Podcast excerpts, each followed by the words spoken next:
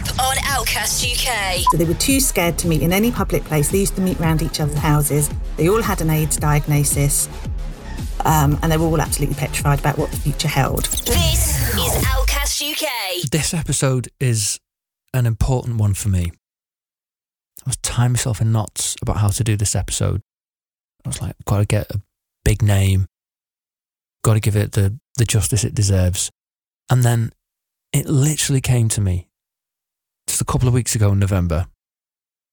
I'm not going to make a big deal of it because there's already been enough drama around HIV. I'm going to chat to community figures from two UK HIV charities and actually just try and put stuff into perspective in a conversation.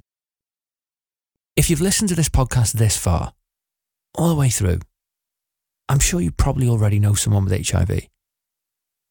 And if you're the kind of person I think you are, then you'll have been glad that they told you. Right then, where's that terrifying advert from the 1980s to set the tone? There is now a danger that has become a threat to us all. It is a deadly disease and there is no known cure. The virus can be passed during sexual intercourse with an infected person. Anyone can get it, man or woman, so don't die of ignorance. In the early 1980s, reports of a strange new disease began emerging from the United States. It was picked up in the British gay press. Gay News ran a story in November 1981 with the headline Gay Cancer or Mass Media Scare. But relatively few people noticed. Even among those who did, confusion and doubt reigned. Weren't these tales of a gay cancer just fear mongering, a backlash against the gains of the fight for gay liberation in the 1970s? And how could a disease just target gay men? A mystery disease known as the gay plague has become an epidemic unprecedented in the history of American medicine. Topping the list of likely victims are male homosexuals who have many partners and drug users who inject themselves with needles. The medical profession had a difficult history with people who didn't conform to what we'll call heterosexual norms. Less than 10 years earlier, homosexuality had still been categorised as a mental disorder. And when it came to AIDS, the lack of knowledge about its cause, mode of transmission, just led to wild speculation. There was a theory linking AIDS to the use of poppers, which you'll know what they are. By July 1983, when I would have been three months old, there'd been 14 reported cases of AIDS in Britain, all among men. Most were gay, including one man who also injected drugs, but the group included another who'd been receiving treatment for haemophilia in the form of blood products. As numbers of diagnoses in the UK started to rise, the deaths began. They were actors, teachers, scientists, bartenders. And they were those who never had a chance to be anything. In the end, they were all victims of AIDS. I'm just wondering how certain that medical evidence is that the virus can't be transmitted in school as much as a common cold can be. Many people died very soon after diagnosis, as an array of opportunistic infections took advantage of their weakened immune systems. Terence Higgins died in July 1982, one of the first deaths in the UK attributed to AIDS. His partner, Rupert Whitaker, recalled asking doctors whether his disease could have been caused by this strange American disease, but he was dismissed out of hand. He wasn't family, so they couldn't tell him anything. It wasn't until a few years later that he found out that they expected him to die soon too. 399 out of 400 died. We had nothing for the underlying disease. His friends joined Whitaker and they set up a trust in his name to provide information and education in this information vacuum and to provide support and services for people affected by AIDS. In these early, frightening years, charities such as the Terence Higgins Trust and George House Trust in Manchester led the charge. Men and women had begun to see the impact of this disease firsthand. As well as fundraising, they gathered and they shared the latest information. They looked abroad for insights from countries with more advanced epidemics. Volunteers and activists also campaigned for accurate media coverage and government attention. They ran phone lines and community centres to provide counselling and advice. Charity and community was at the core of how we responded to the HIV epidemic.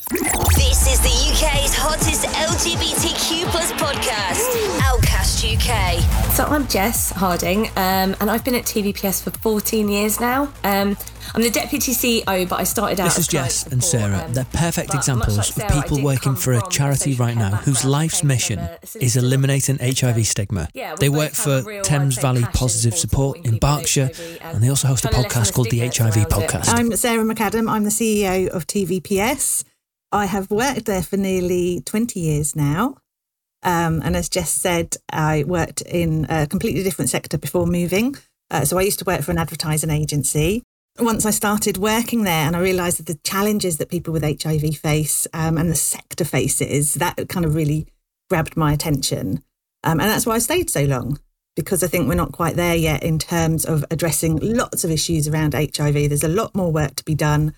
TVPS is stuck with both of us, really, and until we've completed our mission to normalise HIV. Do you want to give us a little bit of a history of the organisation and uh, how you came about? Okay, so TVPS started in um, the early 80s.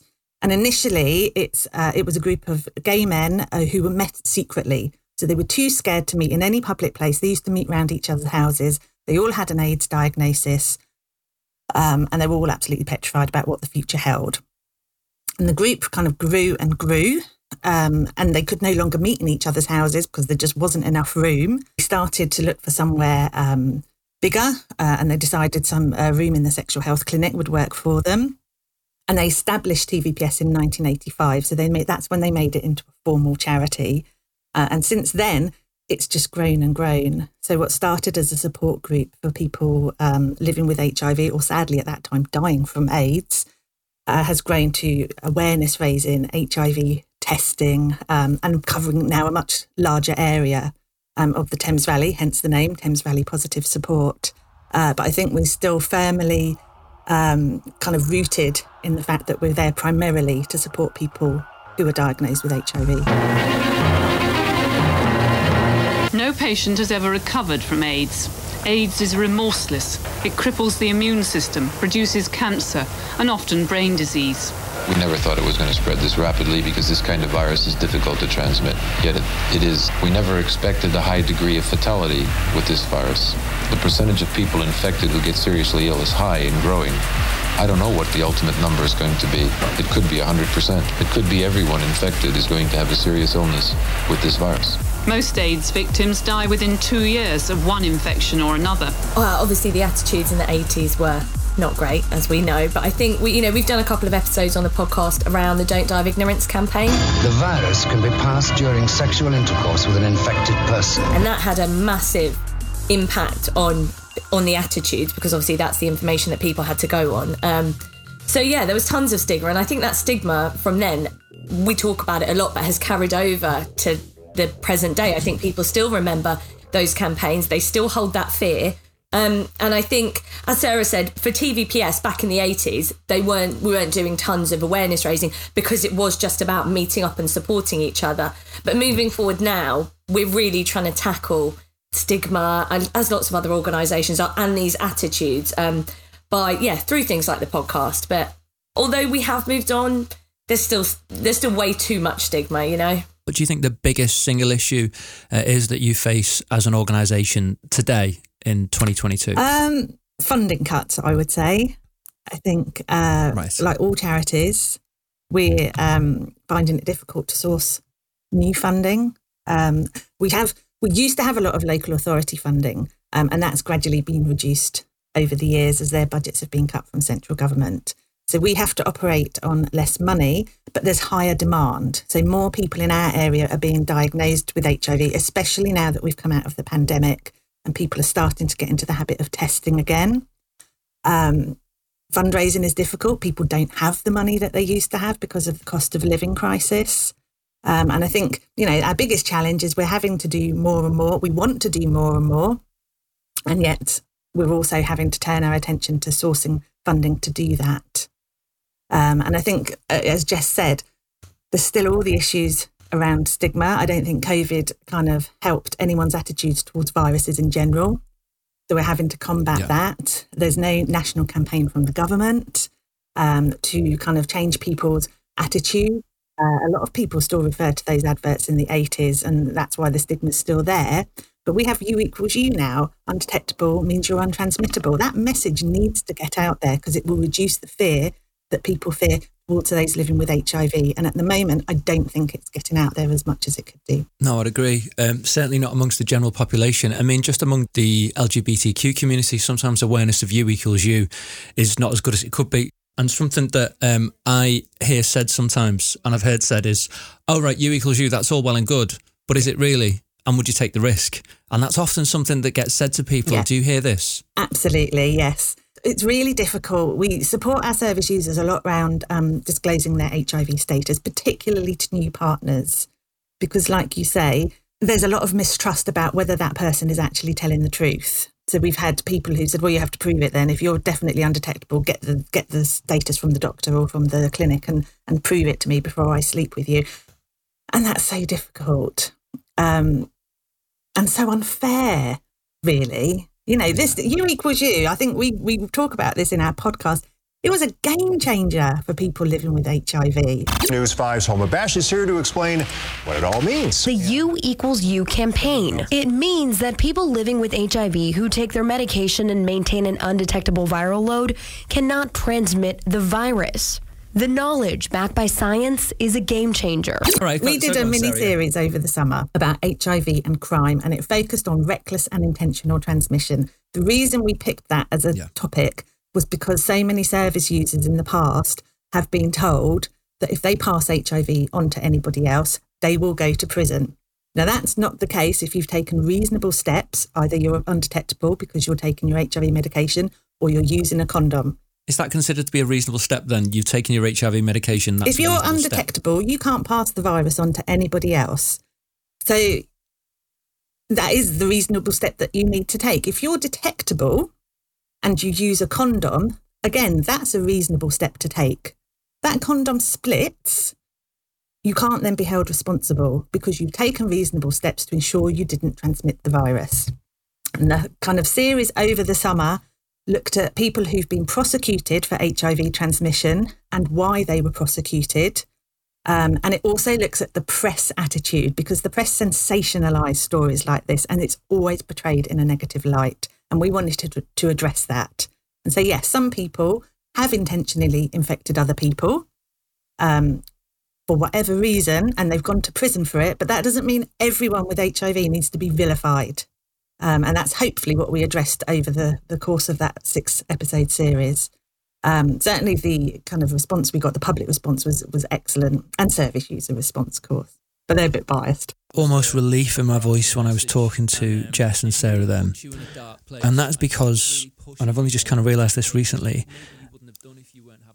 Many people like me were carrying this overarching sense of shame, and you don't realise it was there until it's gone. And who can blame us for feeling like that with coverage like this? Daryl Rowe arriving at court this morning, ready to take the stand for the first time. A nasty, angry individual who carried out a cynical campaign. He deliberately infected his gay lovers with HIV. In our crime series, we really explored um, how difficult it would be to prosecute someone. You know, U equals U means that you are taking those active steps and you don't have to disclose your status. I think that's a massive step forward. Not having to say to people, yeah, you need to tell all your sexual partners. No, you don't. You're undetectable. You know, there's no need to disclose. We've won a British Podcast Award uh, this year, just gone. Obviously, I was very proud of that. And I noticed that you were nominated as well, which was really good to see. Do you want to tell us a bit about the podcast? I was having a listen, it's great. Oh, thank you. Yeah, so our podcast actually started way back in 2019, um, and it was an idea from our service users. You know, in a way, you can have it in your headphones. No one's seeing your phone. Um, so even if people don't want to access support by coming to a centre like ours, you can listen to a podcast. So we started out by recording um, our service users, just having a chat with them, a bit like we would in the drop-in. So it was quite light-hearted. Um, and that that went really really well but obviously we only had a certain amount of people that wanted to do it at the time and we were like right how can we how can we basically try and normal hiv as much as possible diminish stigma and you know just get a whole load more hiv education out there so we started picking different topics and different people that we either saw as hiv history or heroes where we knew a little bit like sarah was saying from the media sensationalism but what actually happened what's the real story behind all of those headlines. And just a bit like with Charlie Sheen, you know, and the lambskin condom, we looked at that. Was that a real thing? It is.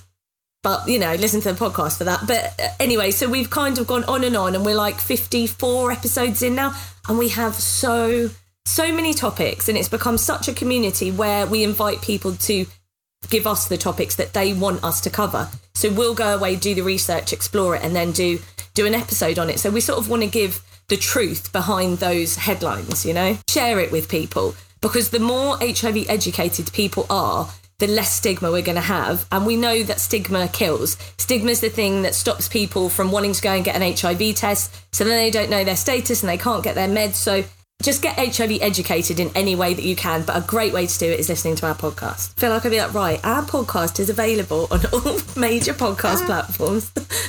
I could just continue plugging. And you can find us on Instagram and TikTok. Yes. What can people do to help your organisation as well, TVPS? Uh, if they're local to um, Berkshire or North Hampshire, if they want to volunteer, that is always very welcome. If they want to donate money, that's also very welcome these days. Uh, anything else, Jess? Just again, I'm just going to keep saying it. Just listening and sharing our podcast is amazing. It goes without You know, saying, and you can probably tell that I absolutely loved monetize the podcast Jess to fund and the charity. Sarah. What they're doing is brilliant. They believe it, they love it, and I wish there were more people like them. This is Outcast UK.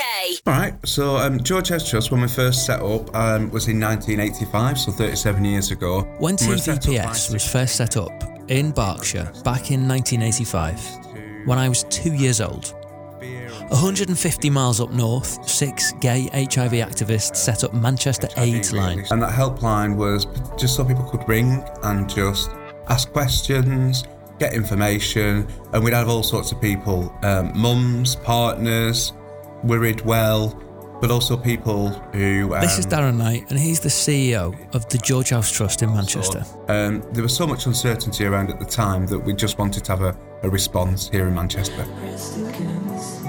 Many people with HIV uh, report some negativity, uh, some stigma in the workplace and in dating. This is historically.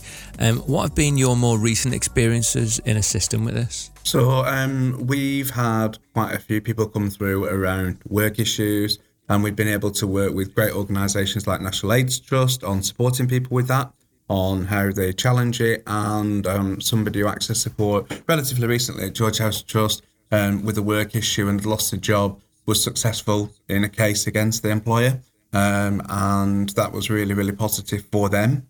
I think for them to be able to move on. Um, we hear about people in relationships all the time, whatever the type of relationship, um, about how that partners sometimes struggle, how that's sometimes weaponized.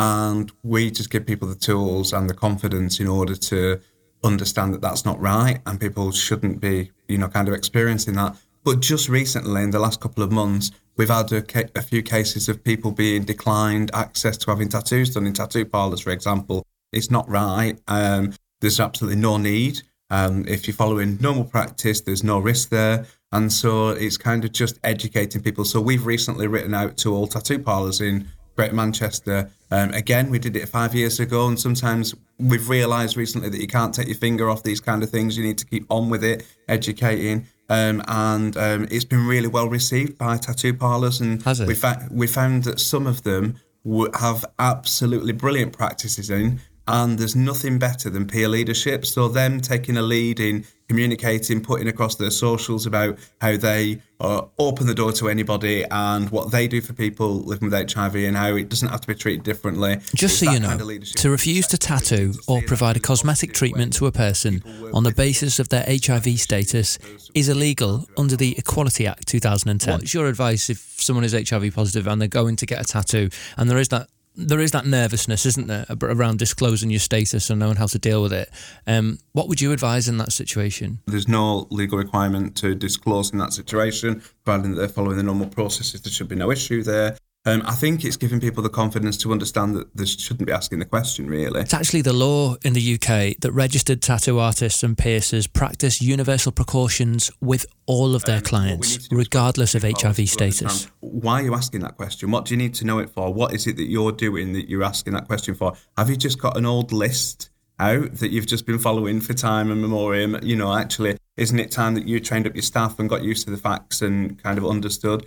Why don't you slap a U equals U um, sticker on your website and proper get behind this and actually normalise life for people living with HIV and understand that the risk isn't there. I think it's that that we want to see really. Take the onus off the person really. This is Anthony Fauci, one of the most famous doctors in the world, and he's director of the National Institute of Allergy and Infectious Diseases and the chief medical advisor to the President of the United States. U equals U. So if we accomplish U equals U, if you think for a moment, what does that mean? That means we don't have anybody that's transmitting infection.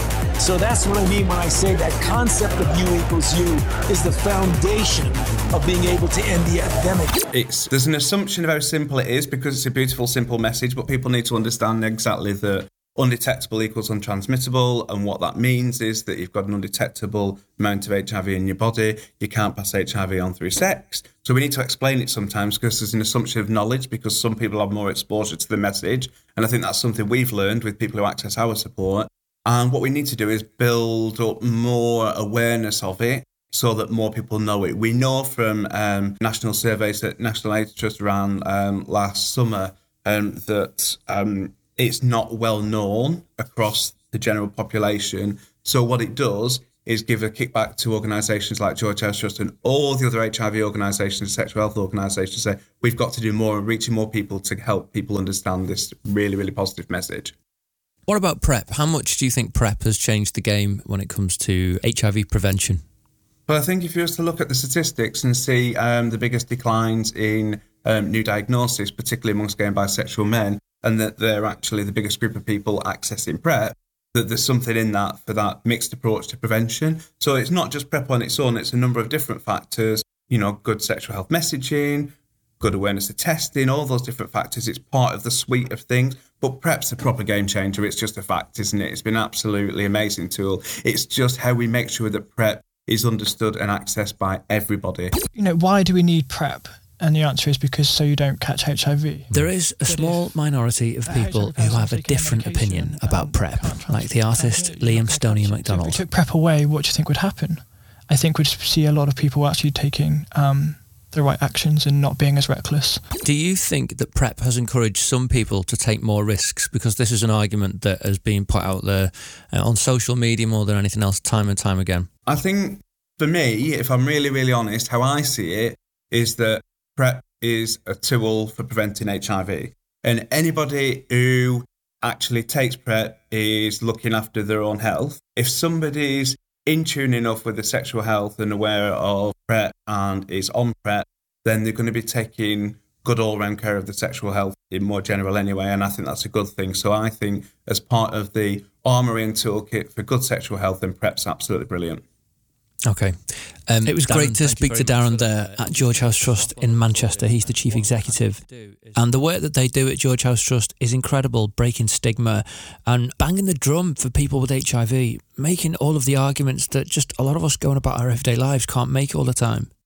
If I'm honest, I've spent this episode as much asking these people questions for my own good as I have for you. Like for me, it was really reassuring not just to hear the message of U equals U, but also about the removal of the criminality from people living with HIV that ask people they felt. And organisations like George House Trust making the argument for something as simple as it being okay for people living with HIV to go and get something as simple as a tattoo. Like that was something that was really mentally holding a lot of people back. So it was really good to hear that. It's worth remembering that since the first AIDS outbreak in June 1981, there've been between 64.5 million and 113 million confirmed cases of HIV, and over 40 million people have died. Every year, at the end of the legendary Manchester Pride weekend, George House Trust holds a candlelit vigil on the bank holiday Monday evening. At the end of a weekend of celebrations, to remember those who've gone before us and to show solidarity to those living with HIV today. This year, I thought was particularly special. There was a reading of the poem This Quilted History, written and performed by Jay Mitra, into a minute of silent reflection.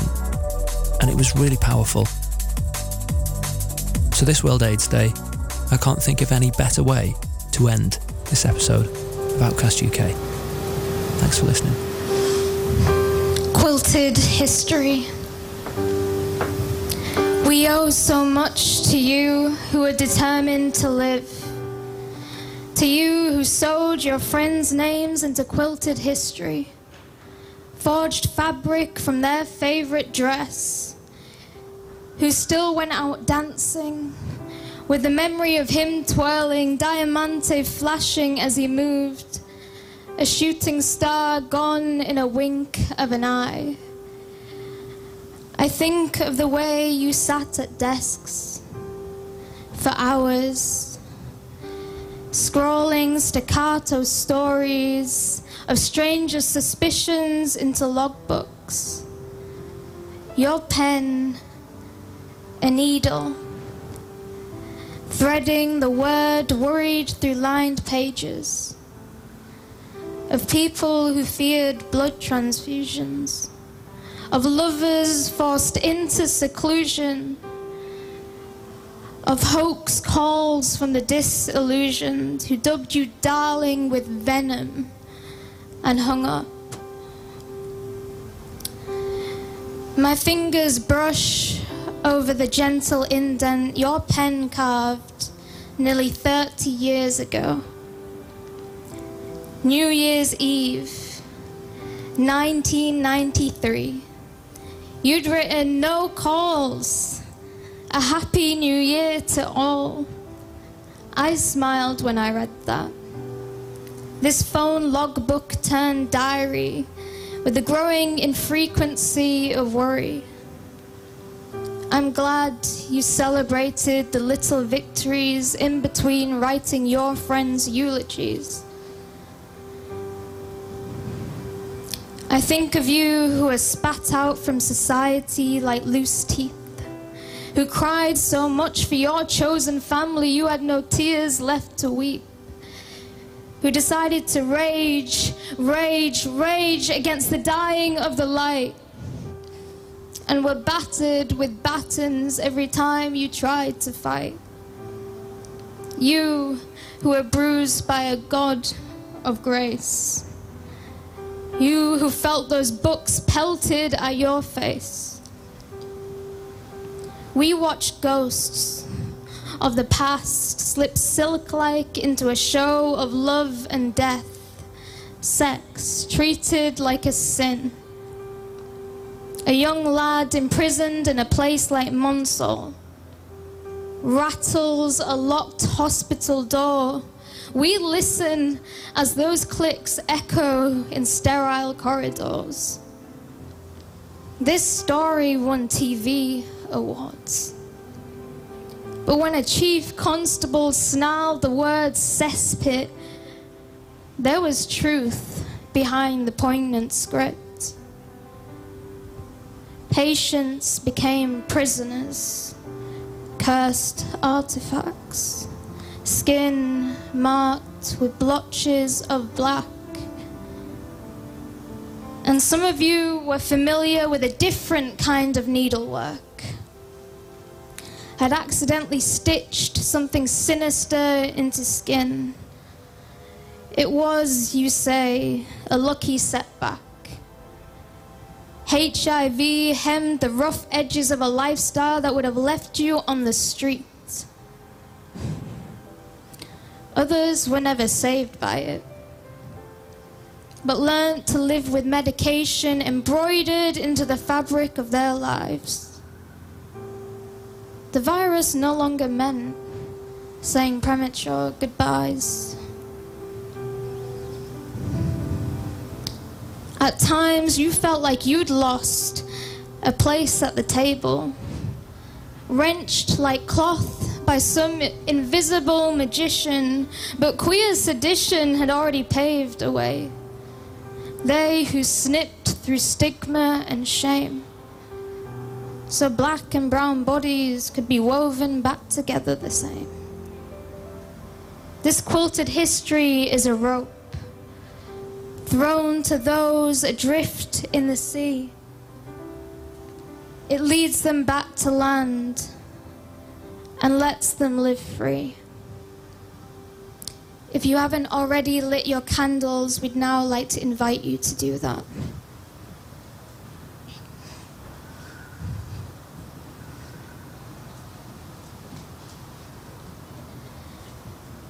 So here we stand, candles threaded like gold sequins through our hands. Each flame glitters with diamante demands, fires that bear the souls at rest somewhere, waltzing in the peace and quiet and open air. This quilted history was never an ornament, but a gift of warmth, love made permanent.